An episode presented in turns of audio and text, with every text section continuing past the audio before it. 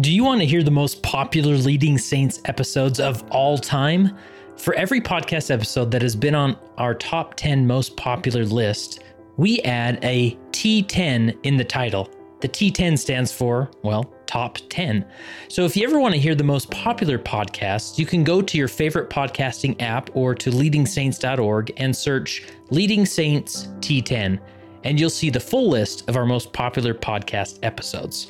Oh, and I send out a unique leadership message every week via email that you don't want to miss. Visit leadingsaints.org/subscribe to receive these messages or text the word lead to 474747. We'll send you a few bonus items while we're at it. And for all you newbies who are wondering what is Leading Saints in general, well, let me tell you. Leading Saints is a nonprofit organization dedicated to helping Latter day Saints be better prepared to lead. We do this through content creation. To see a wide scope of all of our content, visit leadingsaints.org.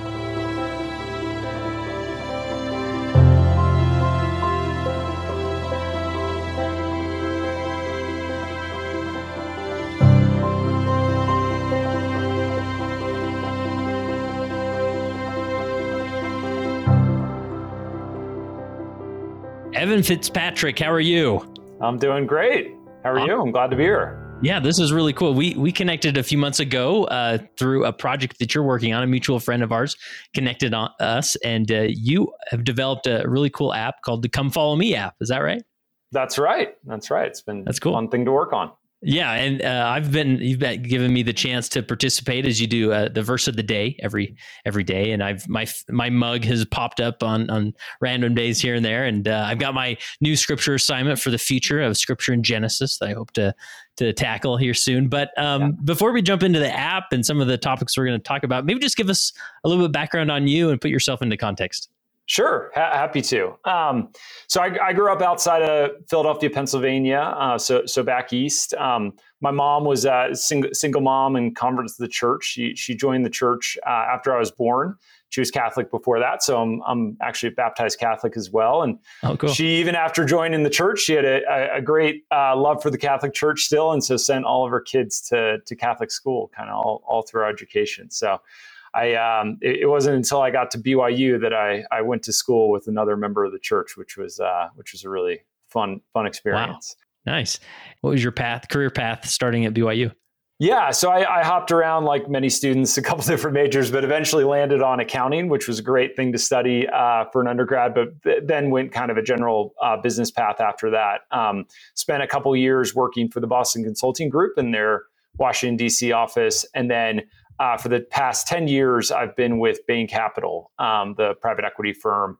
Uh, most of those years we, we spent in Boston, uh, but a couple years ago, we actually um, decided to uproot the family and, and move to Salt Lake. Um, and so we, uh, we live up here um, now. And before the pandemic, I commuted all the time uh, on airplanes. And since the pandemic, I've been mostly working from my basement. Awesome. Yeah. Well, join the club, right? There's right. there's many of us out there doing that.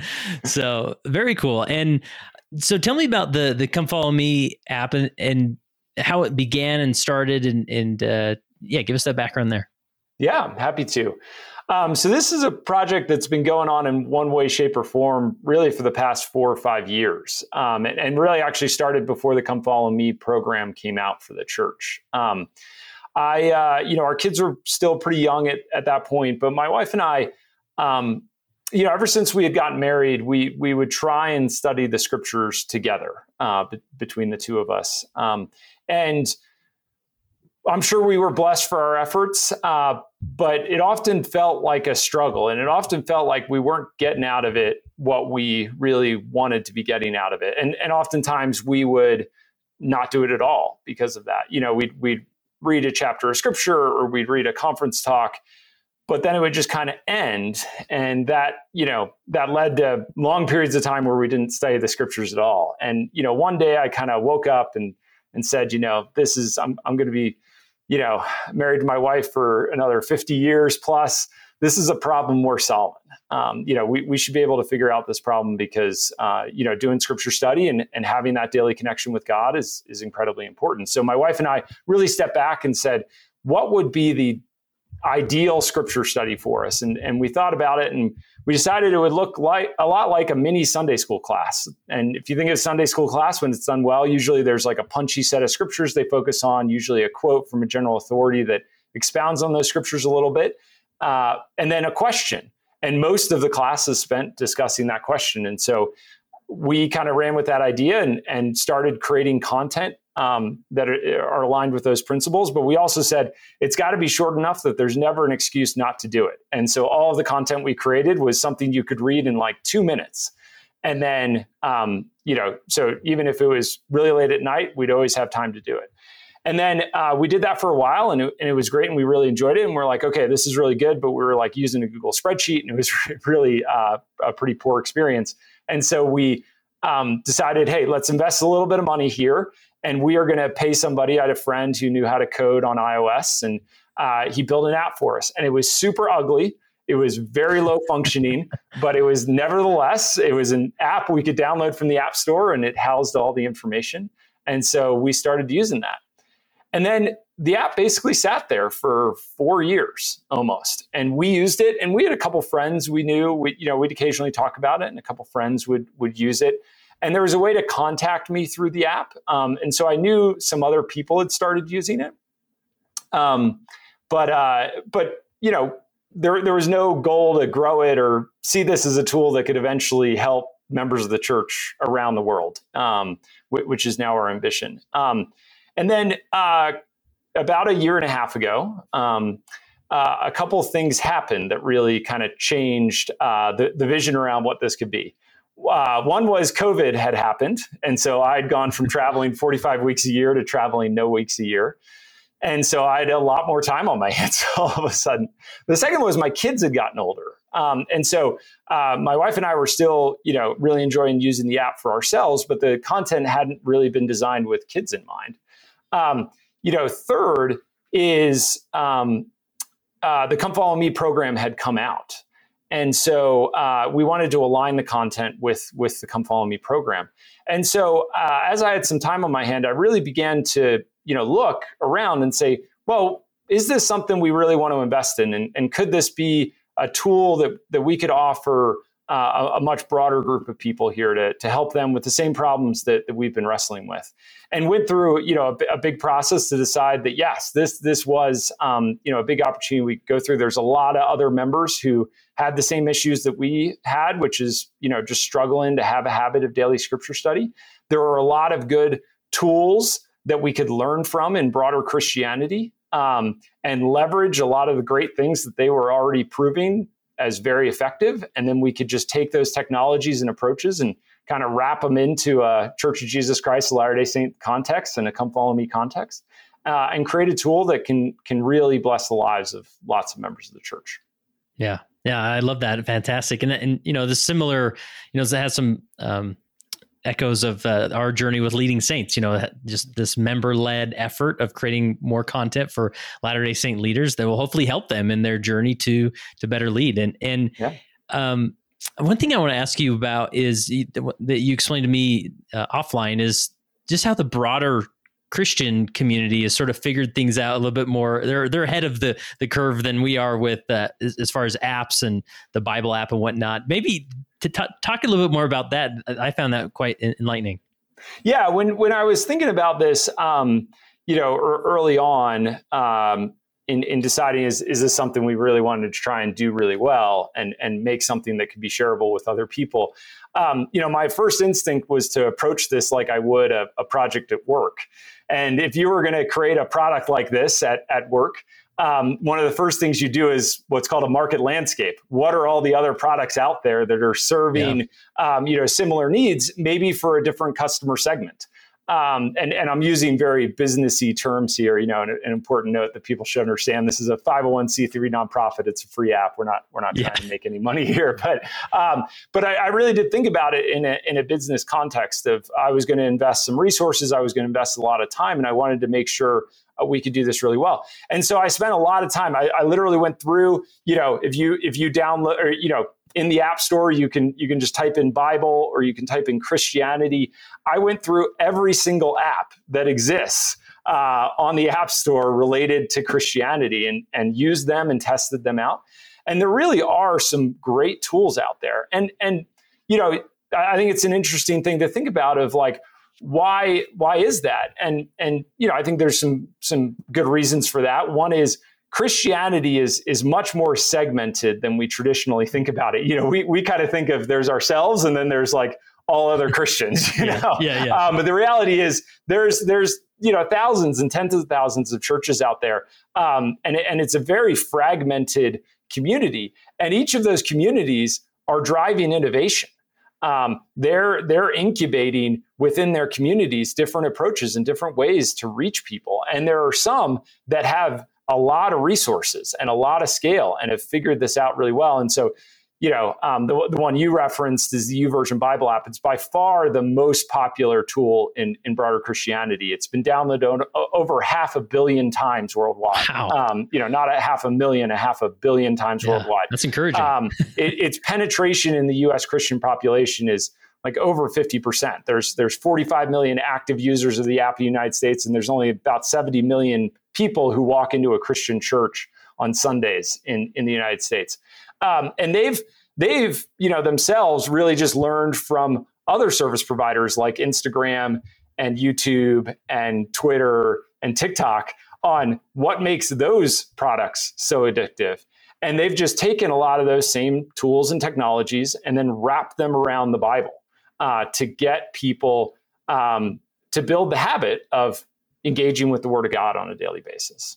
Yeah. Yeah, that's really cool. I, and it's one of those things I, you know, I've been so involved in just the gospel library or the church produce apps that I didn't venture out to see what what are other Christians looking up. And so hearing those numbers as far as the app, you know, that that are being used for in the broader Christian world is is like wow, you know, there are there are maybe different approaches out there. And uh and then how how would you as far as explain just the the general experience? When i get on come follow me usually i'm on there at least once a day. Uh, it's a good way to start the day because like you said just two minutes you can sort of have some engagement with the come follow me um, you know f- verses for that that week. And i generally hop on there. There's sort of a um, I forget the uh, what it's called, but it's like the it looks similar like an Instagram story, right? Where you click Yep. through the different slides, listen to somebody share a one to two minute thought, and uh, away you go, right? But how would you describe it?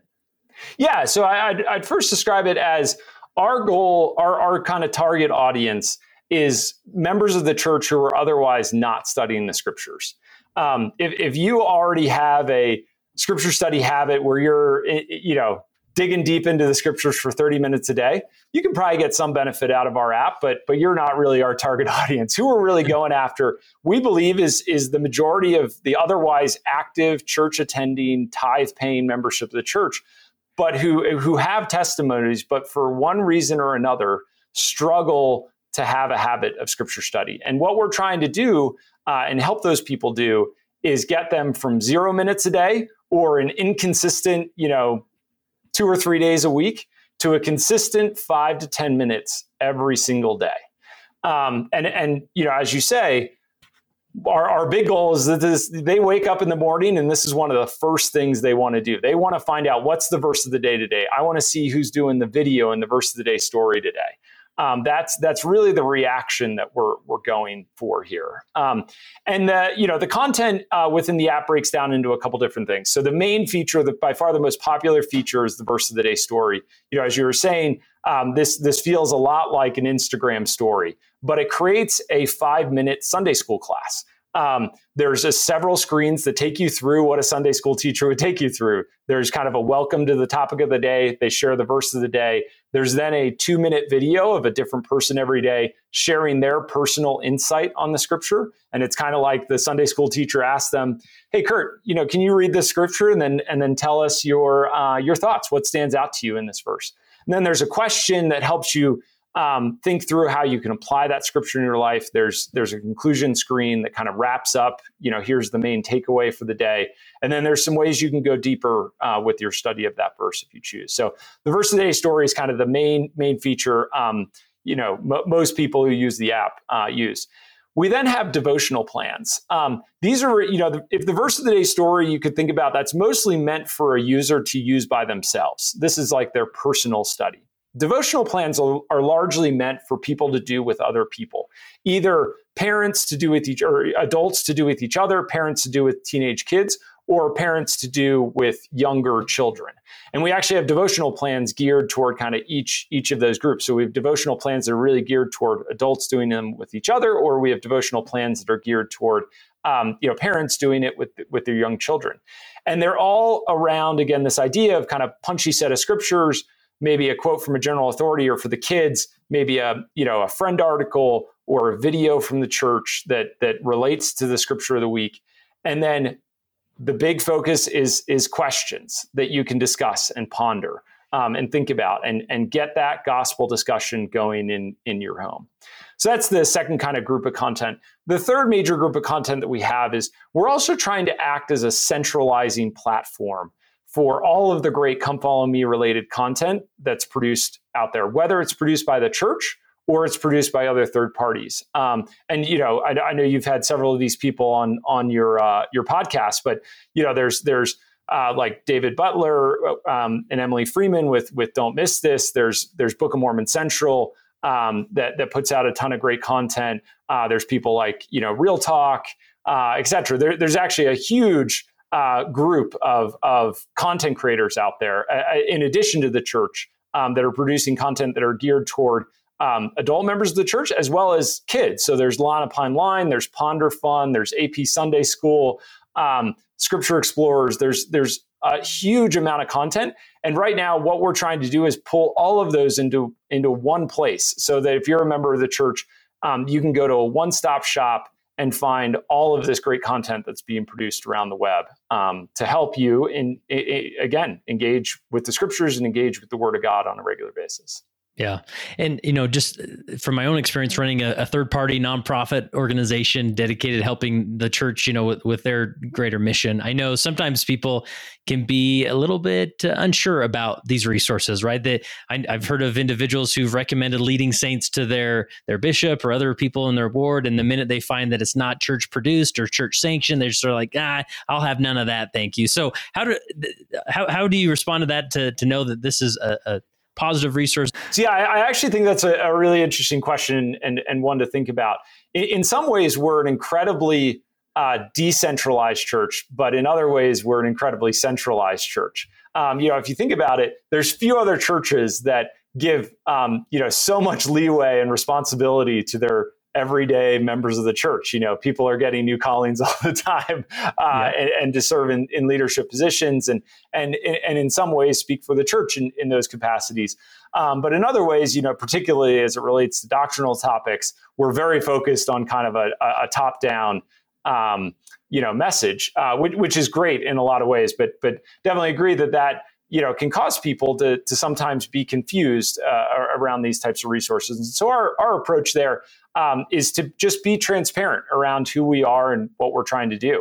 Um, and and again that's that's one of the reasons we think we can play a, a valuable uh, role for the church. And and you know it's one of the constraints the church church actually has in doing some of the things that we're doing is that look if members find us helpful and find us to be a useful tool please use us. But if you don't it's no problem at all. You don't need to feel any sort of guilt around not, using yeah. our, our application because it's not the church. You know, the, the, the church isn't endorsing or recommending what we're doing.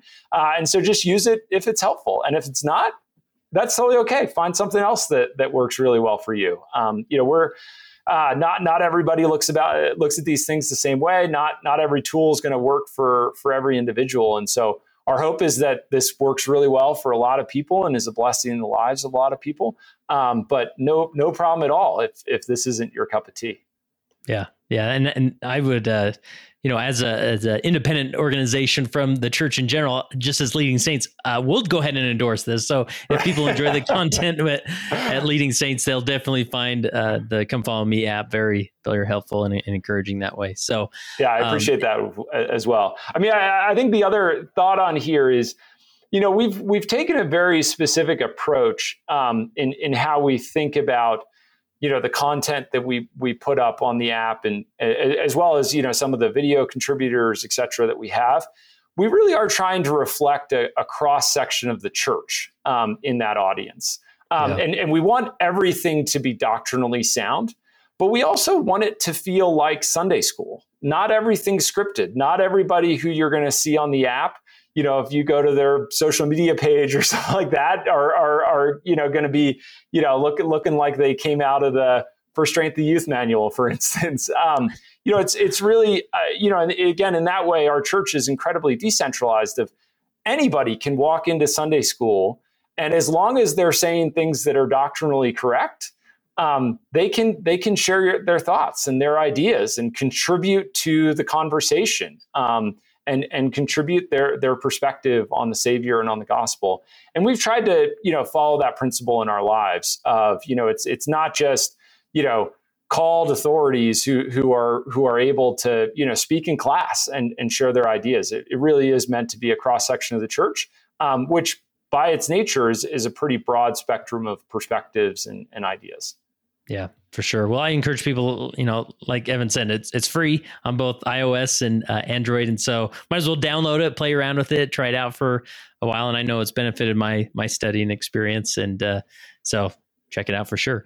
Um, one component of this sort of uh, dovetails into our, our, greater conversation today is this concept of of questions. And as I go through those stories of each day, like you always end with some type of question uh, that hopefully propels people into a deeper study. Um, and you know, sometimes we have this feeling in the church that we want people to walk out of sacrament feel, feeling like, oh, I learned so much today, or walk out of Sunday school, oh, I learned so much today. But I'd almost rather people walk out saying with more questions than answers, right? Because it's these questions that propel people into deeper study and understanding where they'll find more answers, but they'll be on a much deeper level that will last longer and strengthen their faith and testimony because of those questions that they maybe got from church or from an app or whatnot. And so, is that sort of uh, am I articulating sort of your your philosophy about you know using questions through the app? Yeah, I, I think that's uh, exactly right. Uh, basically, everything in the app leads to a question that is meant to help uh, you know the user um, think about how to apply what is being taught in their personal life. And if you and if you step back and think about the church's Come Follow Me program more broadly, that is perfectly aligned with how they approach it as well. If if you read the Come Follow Me manual, every little you know snippet, every devotional that they have in the manual ends with a question. It, it's all driving toward uh, getting members of the church to think about how to apply the scriptures, not just be consumers of somebody telling you this is the answer, this is what you should think about this verse or about this doctrine. It's it's getting you to really engage in the process and think about how would I think about this this doctrine or apply the scripture in my life. Yeah, that's awesome. So let's let's talk about you. You sent me a great outline around uh, questions. Um, I, I, maybe I'm just curious in general, like where is there some moment or experience that you've had in your life or maybe just your your uh, academic training that has led you to think more deeply about questions yeah i mean I, I think this probably comes from my you know training initially in, in kind of strategy consulting hmm. a, a, lot of that is um, focused on setting up front before you get into doing any work making sure you've got this framework to think about what are the important questions we need this work to answer. And then mm-hmm. those questions really guide the work that you're going to go do and prioritize the work you're going to go do and give you a clear uh, roadmap to know when the work is done or not based on whether you've answered the questions or not. And so I, I, I do think you know my my focus on questions my appreciation for the importance of questions does in, in large part come from that kind of professional training i've had yeah, that's awesome. So let's jump into this as far as the importance of asking good questions. And I think all of us, especially as leaders, we want to ask really thought provoking, good questions. But uh, where do we begin to understand what a good question is and how to how to actually ask them? Yeah, well, I mean, I, have I've got a I've got a great um, you know, great great quote that I always go back to when I when I think about this, which um, actually, uh, yeah, I think Tony Robbins was the the first one to say it. But um, the uh, and the quote is the quality of your life largely depends on the quality of your questions. Mm. And uh, you know, life actually isn't so much around getting getting the right answers to questions. It's about knowing what questions you want to focus your life on finding the answers for. Um, and and you can think about you know two different people. One who's asking the question, the primary question of their life is is how do I um, you know make the most money and have the most fun? And they may go and find the right answer to that question. And another person could say, how can I live my life so that I can use this time to become most like my Heavenly Father and, and serve other people and, and develop Christ like love? That's a very different question. And they could also then go spend their life finding the answer to that question. Both people ultimately find the answer to their question, but their lives will look very, very different because of yeah. the question that they started with. And so I think I think questions, good questions, um, you know, for for a life are aligned around what your ultimate goals for your life are, and and are aligned with the bigger picture of what you're trying to accomplish in your life. Yeah. And so, and I imagine this is the case as you, uh, you know, in your your day job as well. You walk into an organization who's looking for direction, um, and you probably want to help them start formulating what those questions are, right? And, and so we we typically in, in typical Latter Day Saint uh, experience, you know, we're typically in a family, we're we're at church and whatnot, and so how do we begin to develop you know what those questions are that we know yeah this is the right question i should focus on and it's going to lead me to the, the type of success or the result that we want. Yeah i mean i, I think i think that answer is probably going to be different for for every, every person but I, I, think the broader principle just to to focus on that that i at least take away is is that you know whatever leadership role you're playing within the church um, one of the, you, you should make sure that you are asking a lot of questions, whether you're a teacher in a class or the bishop, you know, running a ward council meeting. Um, your primary role in, in, in those settings is to actually be a question asker, not an mm. answer giver. Um, yeah. and, and, you know, you can think about the best classes you're ever in. Um, you know, they're, they're usually focused on a, on a teacher who's asking really good thought provoking questions that are leading, that, that are eliciting really good input from the class. And the same for ward council. You know, the, the worst ward council meetings, and, and it's, you know, a, a kind of against the council system of the church is, is a bishop just saying, here's exactly what I want to do, and just giving out assignments and, and not getting any input from, from the council members. But, you know, a, a bishop who's really doing their job, or this could be true for a Relief Society president or a primary president working with their presidencies, is, is asking the right questions to elicit the best input from the group to inform that decision that you're trying to trying to make. Yeah. So how, how have you used this? I'm curious in the context of your of your marriage and even in, in the context of, you know, engaging with your your kids. Yeah. Um, so there's another quote I really like, which which I think comes from um, Nietzsche. I, I, think I'm saying that name right, but uh, but it's marriage is just one long conversation. Um, and and that is yeah. that's I didn't hear that statement until a couple years ago, but when I heard it, it just rang true. And I wish I had I had like heard that quote um, before getting married. Fortunately, I married somebody who I love having conversations with, but I feel like that criteria wasn't anywhere on my radar in, in picking a spouse. But now that I've you know been married um, for for a while, I really appreciate how true that is um, you know, you you want to marry somebody who you're going to enjoy talking to for the rest of your life because that is largely what marriage is is yep. is one long conversation. And and you know, at the end of the day, what is what is conversation other than asking each other questions or jointly exploring a question together?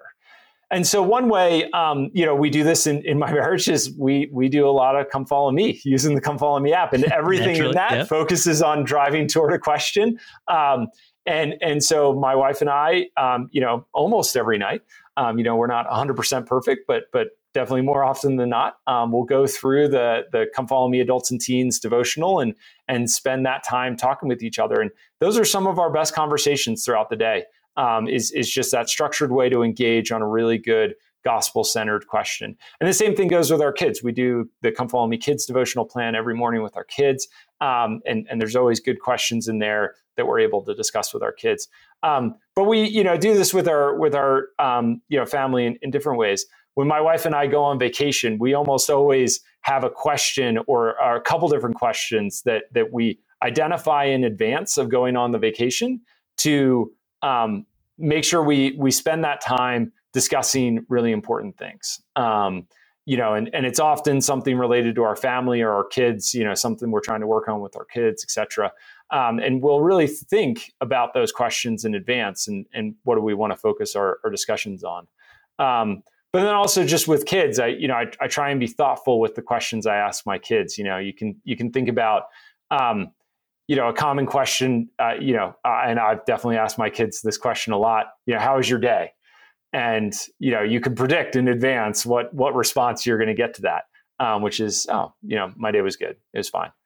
And you're not really going to like engage your kids that way. Um, but a, a, question i've i've actually um, been asking my kids a lot more lately which i found to be really effective is what was the most exciting part of your day and why?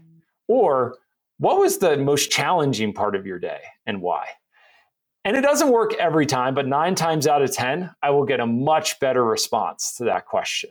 And they'll be much more eager to share because it's actually something they need to think about. It's not this question that they're used to getting. Um, and so it's really causing them to think. And, and as they think, they then want to share. Yeah. And I think naturally our, our brains just have these, these, you know, these scripts that we go to just naturally is you walk into a you know a, a, new environment and someone says how, how are you doing? And naturally you say i'm fine even though you may not be fine right? So like asking these questions that makes them sort of that breaks the script and makes them think and ponder and then that creates more engagement right? Yeah, yeah. so um and uh and i love that that my wife and i are about to to leave out of town. I like that concept of sort of having a question, even even a question that may not be related to the activity or anything, but and I can see that in the same context of a ward council or or not, like just having a question that people can wrestle with or consider, maybe even apart from the the group, and then as they come back together, they have a deeper perspective and thought that they can actually share with the group. You know? Yeah, um, I, I, think that's uh, go, going back to an earlier question uh, you asked. I actually think that's that's a component of good questions as well is giving people actually some time to think about it in advance.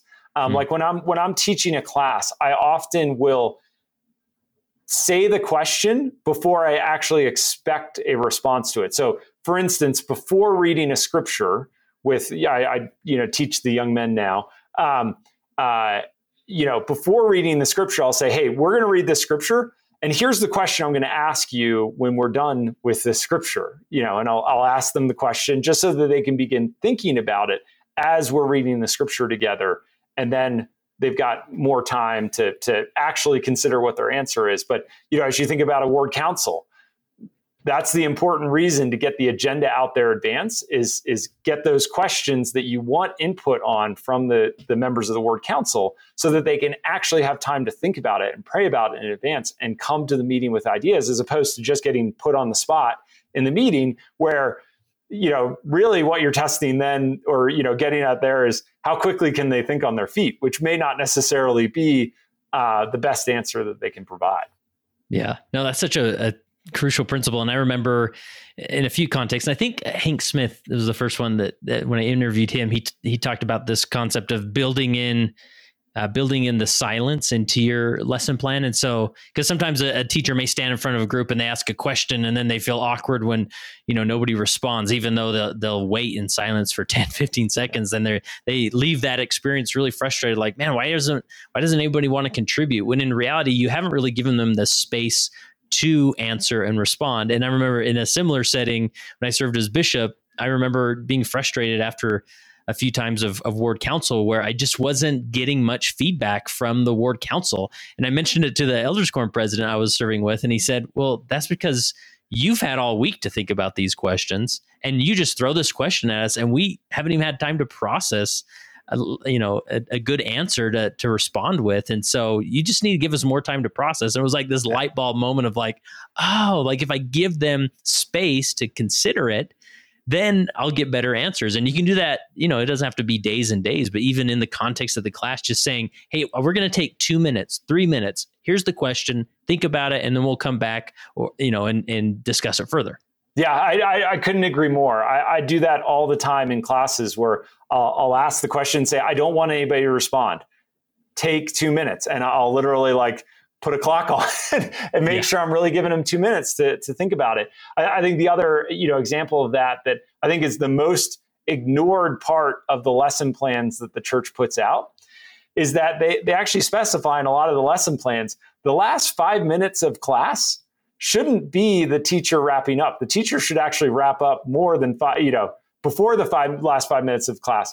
The last five minutes of class can often be best used by just letting people think and write um, and, and record their thoughts on their phone or in their notebook or whatever. What really stood out to them today? And how are they going to put into practice what was learned in, in the class and discussed in the class? And, and that yeah, that chance for I, I, forget what you said Hank Smith called it, but but I, yeah. I loved it. You know, just that space for silence or, or whatever it is, I yeah. think is um, you know a really powerful tool. Um, in part because that's when the spirit can come in. You know, if, if we're if we're always creating noise, there's no room for the spirit. Um, yeah. You know, that still small voice. Yeah, and the other beautiful thing about that concept is that uh, you know, as I've had opportunity to teach, maybe in a Sunday school setting, is it it removes a lot of the pressure from the teacher. You know, sometimes early on, I felt like, okay, I've got to you know study the the Hebrew and Greek roots of all of these words and make sure that I come and present something that they can feast on and walk away saying I learned something. But instead, it's like, no, I'm just going to come focus on what are the most powerful questions that I can present to the group give them space to process those things and then see what the the the spirit teaches them. And that's going to be more powerful than any research i could do monday through saturday at home. Yes yes. I, th- I think that's exactly right.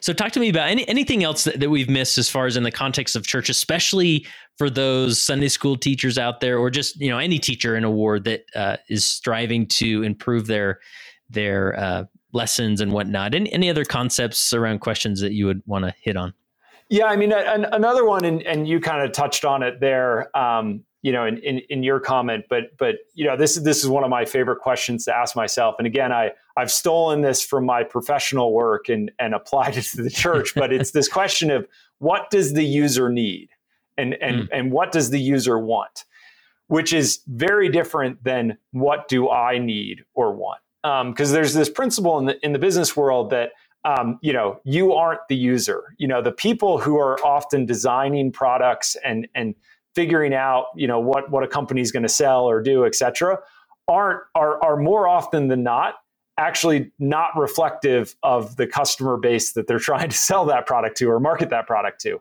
And so you you constantly need to be getting yourself in a different mindset of not what would I want, but what's actually going to resonate with our customer. And I think the exact same thing is true whether again you're you're a bishop or a relief society president or a teacher in a class the the idea of preparing for that class or you know preparing for you know what what you're going to be focused on as a bishop or, or whatever isn't what would I want a bishop to do or what would I want a teacher to do in this class.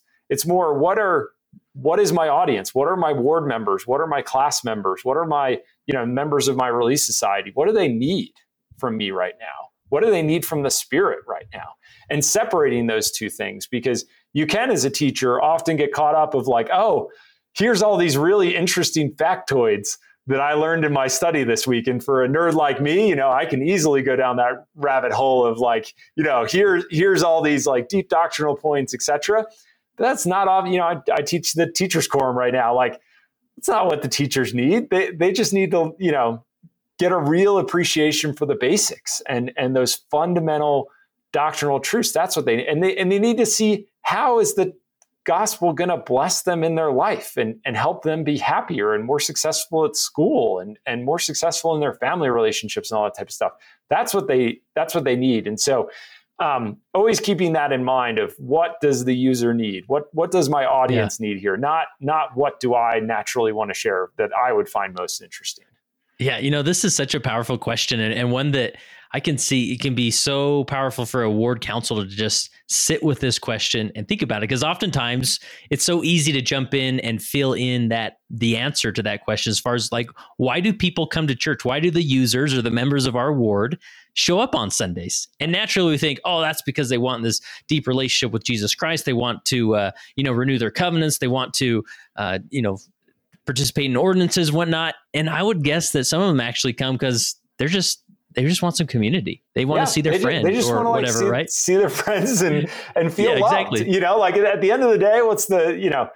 But most of us don't have to worry about food and shelter and you know physical Yeah, exactly. safety. And so on the hierarchy of needs, our next one down is like we just we just want to feel loved. And, Right. and yeah, I mean the covenants and and the testimony and all that type of stuff come with that. But I, I couldn't agree more. You know what what's what's the most common need people have walking Yeah. into Sunday school? It's to feel the spirit, to feel a little peace and hope, and to feel loved and that people care about them.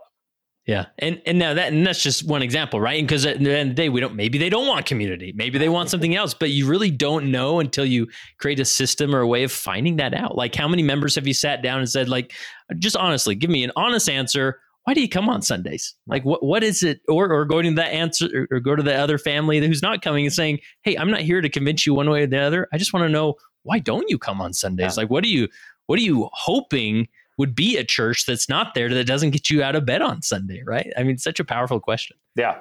So, and and you put these in, in your outline in the context of four examples of, of good questions, and these are just like good, like to me, they're thought provoking questions that can really lead to more inspiration and guidance. And you know, one of those being, what does the user need? Um, what other question should we hit on there?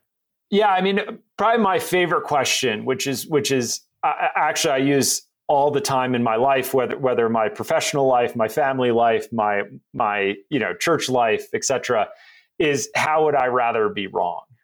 I think I think this is I can't remember who said this to me first, um, but it it it's just one of those things that like I I immediately uh, ate up and it just became part of me, and it is it is a you know uh, tool that I use uh, all the time. The the the principle uh, behind it is when we make decisions, um, we never have absolute certainty around whether we're going to be right or wrong in that decision.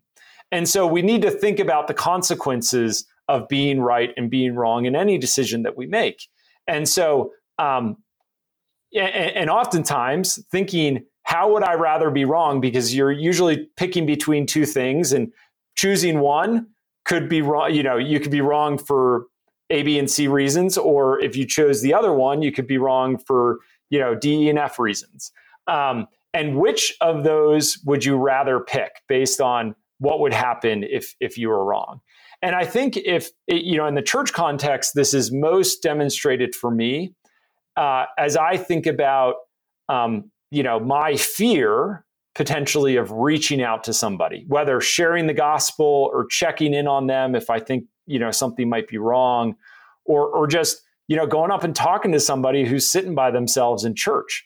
I I, I have this fear in in part because of my personality of well what if i'm just annoying them? What if what if you know they don't they just want some peace and quiet right now? You know sure this bad thing happened to them but they don't want to be bugged right now. They just want to be in their house alone and just working through it by themselves. And and or in sharing the gospel like I, you know maybe they don't aren't going to be interested in the gospel and i think that's true more often than not but but you know and they're going to be offended if i share it with them. Um and but at the same time if you make the decision not to reach out to those people or not to share the gospel or not to go up and talk to them, there's a chance that you're wrong that they really did want you to reach out and you ignored that prompting to do it. Mm-hmm. And if I had to choose between those two possible ways that I could be wrong, I would much rather err on I reached out and annoyed them than I didn't reach out at all and they really needed me to. Mm. Um, and I, I, think that's a really helpful way to think through those decisions. Again, whether whether you're you know a, a leader of an organization or a minister, um, you know we're we're all ministers, and I know you know as we think about those assignments, that's often something that comes up of like, do they really want me going over to their house and like bugging them on a Sunday afternoon and like aren't aren't I just creating more trouble than I'm worth? You know what what am I going to share with them that's all that helpful? Yeah. Well, there are those families that and individuals who really need that. And and wouldn't wouldn't you rather accidentally bug somebody out of good intention than to not be there for them when they really needed you?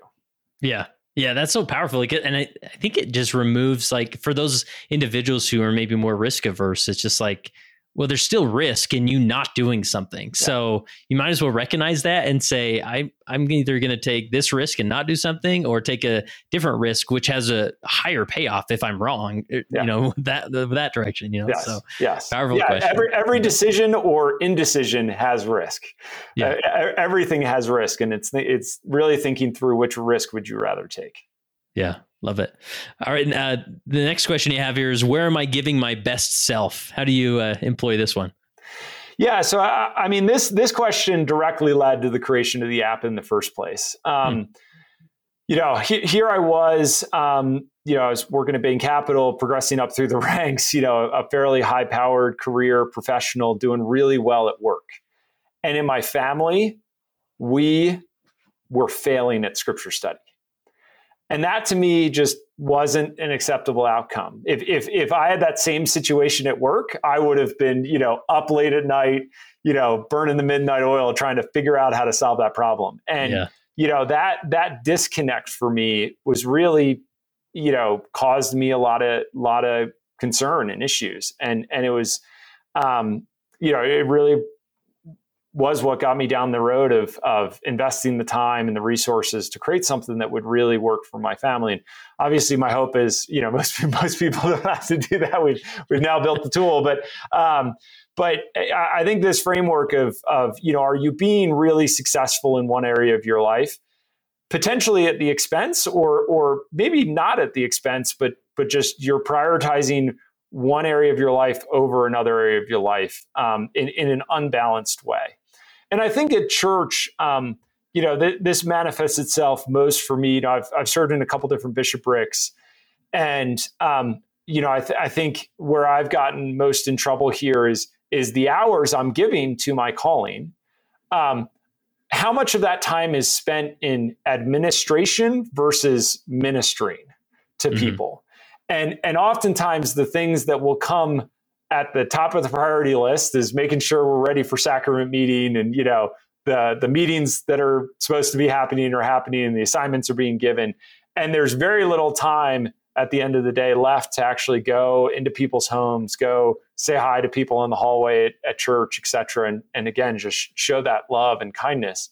Um, and so you know I, th- I think it's helpful eh, you know for, for leaders of the church in, in thinking through that of you know in the time and in the you know energy and capacity they're giving to their callings are they appropriately balancing it between all of the responsibilities that they have in those callings?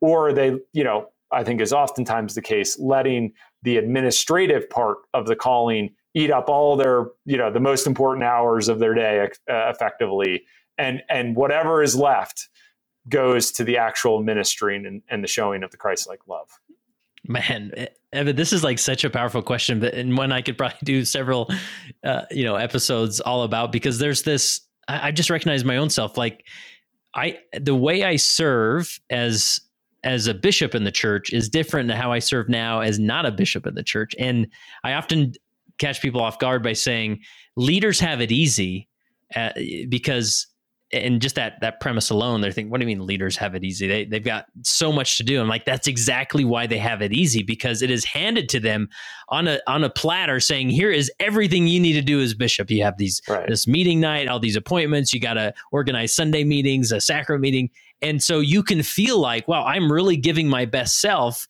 because naturally these responsibilities have come to me because of the the title I have or the calling I'm in. But it's when you're outside of those callings that you have to really push yourself and say, okay, am I going to give my best self, even though I don't have the title, the office, the responsibilities? Yeah. And that's as I get in that frame of mind, it really pushes me through sort of that um, uh, apathy that that naturally comes of like, oh, you know, I'll just I'm just here. I'm happy to help where I can, but no, I'm going to be engaged. I'm going to you know, minister. I'm going to do these things because that is I want my best self to show up at church, not necessarily at my nine to five job. Right, right. right. Yeah, it's a really powerful, powerful question. Um, all right, the then we've talked about what does the user need, and then uh, how would my view change if I knew another person was acting rationally and I had and and had good intentions. Yeah, it's a little, little bit more of a, a tongue twister, but um, you know, I, th- I, think about this question a lot. Um, as you know, anytime there's relationship conflict, um, wh- whether that's in a, uh, you know, at, at home, uh, at work, or, or, you know, oftentimes, unfortunately, at, at, at church, um, you know, um, and, and, you know, to, to focus in on an example there, you know, I'm a defender of the faith um, for sure. You know, my, when, when, um, you know, going back to the how would I rather be wrong, I'd I'd rather trust every word coming out of the prophet's mouth and occasionally be wrong in in, in trusting him um, because he got something wrong than to question every word coming out of the prophet's mouth and and occasionally be right in in in, yeah. in questioning that. You know, I'm I'm a, I'm a defender of the faith and, and definitely err on you know tr- trusting our leaders um, and and and following their guidance. And so, um, you know, when when people raise concerns or critiques of the church, my my natural inclination is is is to fight and and defend um, the church. But um, you know, oftentimes we know that that just leads to to angry words being exchanged and, and hurt feelings and all that type of stuff. And and you know what I've realized over time um, is when when people raise concerns or raise objections, um, they're not doing it because they have ill intent. And they're not doing it because they're irrational. Um, they're doing it actually out of place of love and concern. And and usually they're dealing with some sort of kind of moral dissonance that they're feeling between things that they really believe that are true and and other things that they're confused by that that they feel uh, within themselves are, are in conflict. And so i think if you um, you know, as a leader or anybody kind of responding in that situation, can put yourself in the mindset of this person's actually coming from a place of good intent and a place of sincerity, and that that is almost always the case. Uh, you know, so often the case that you should just assume that it is always the case. Um, uh, that you know the mindset you have in in responding and and trying to help that person is is going to be very very different. Um, you know, I, I, think another example where where this is, um, you know, maybe easier to to see, and then you can draw the analogy from it is politics.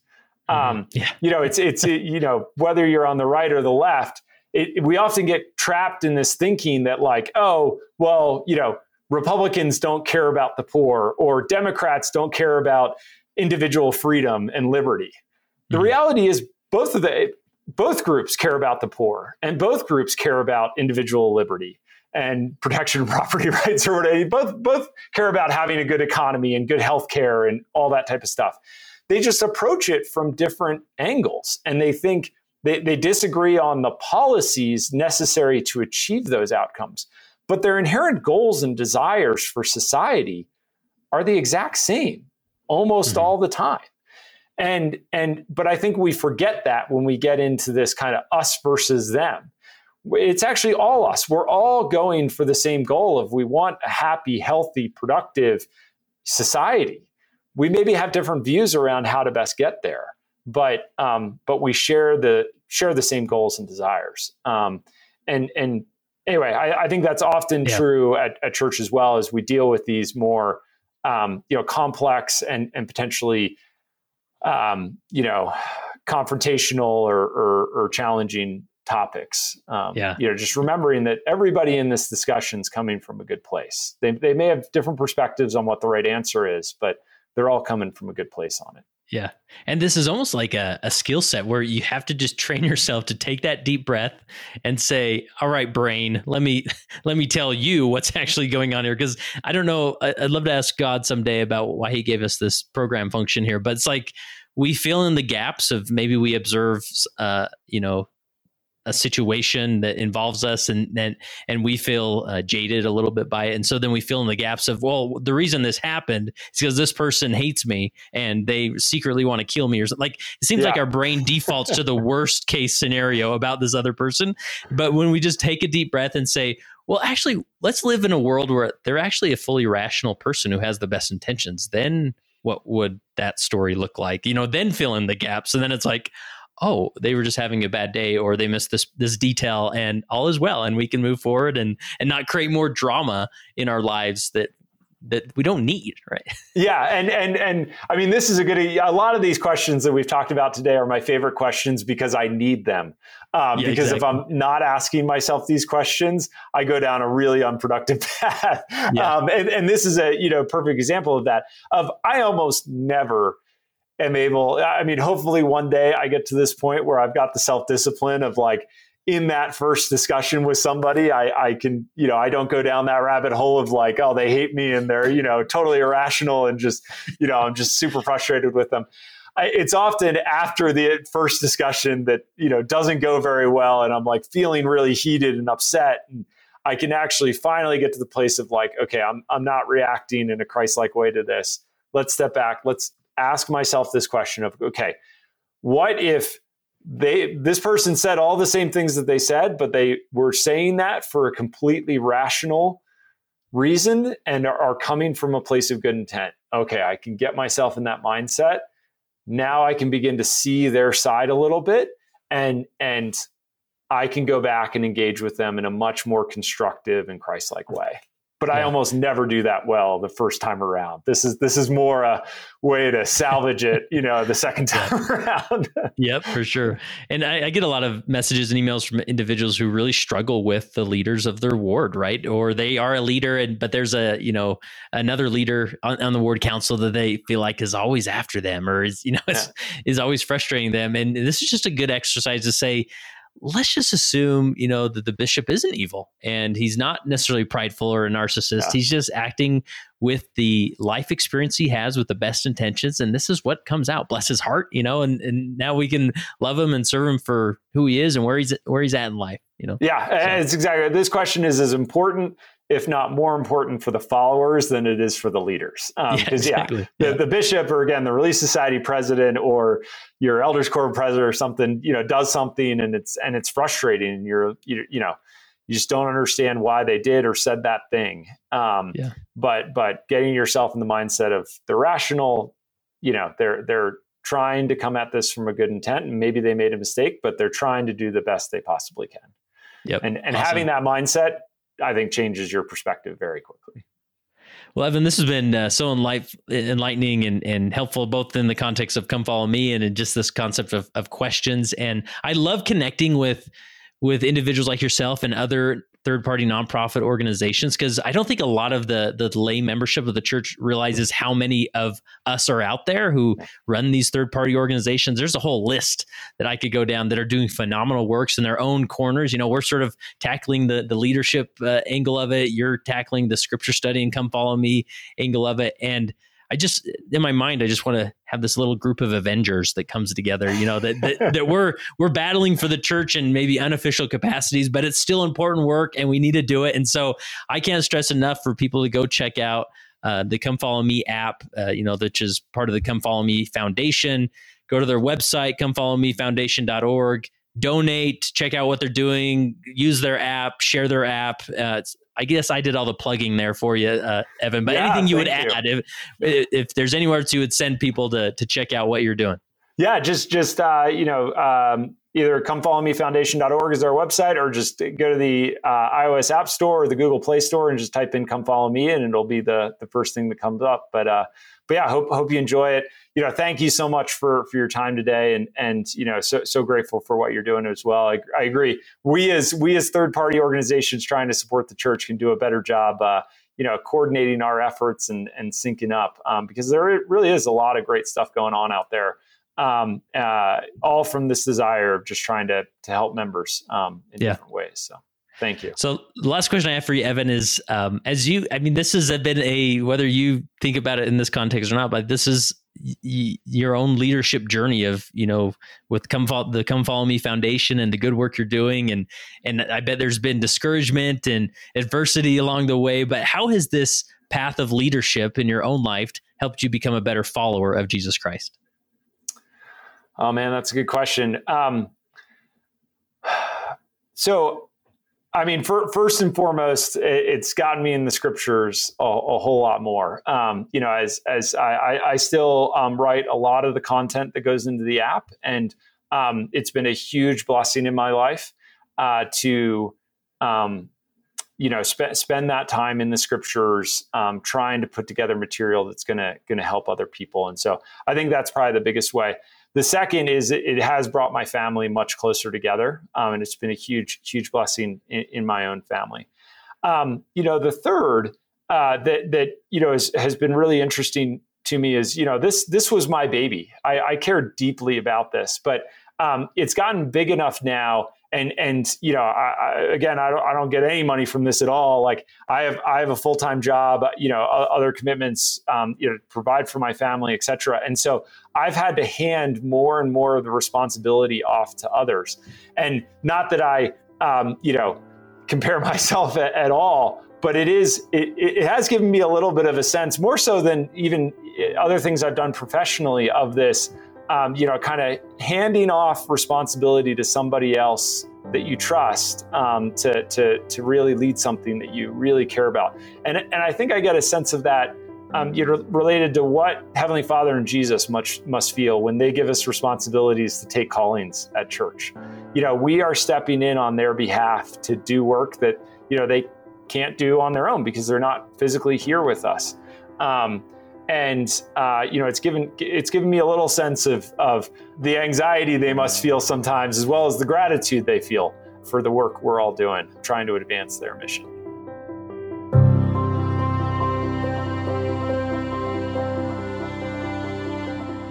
And now that you've listened to this episode, go check out our top 10 most popular episodes by searching T10 in the search bar. And be sure to subscribe to our weekly email leadership message by going to leadingsaints.org slash subscribe or text the word lead to 474747.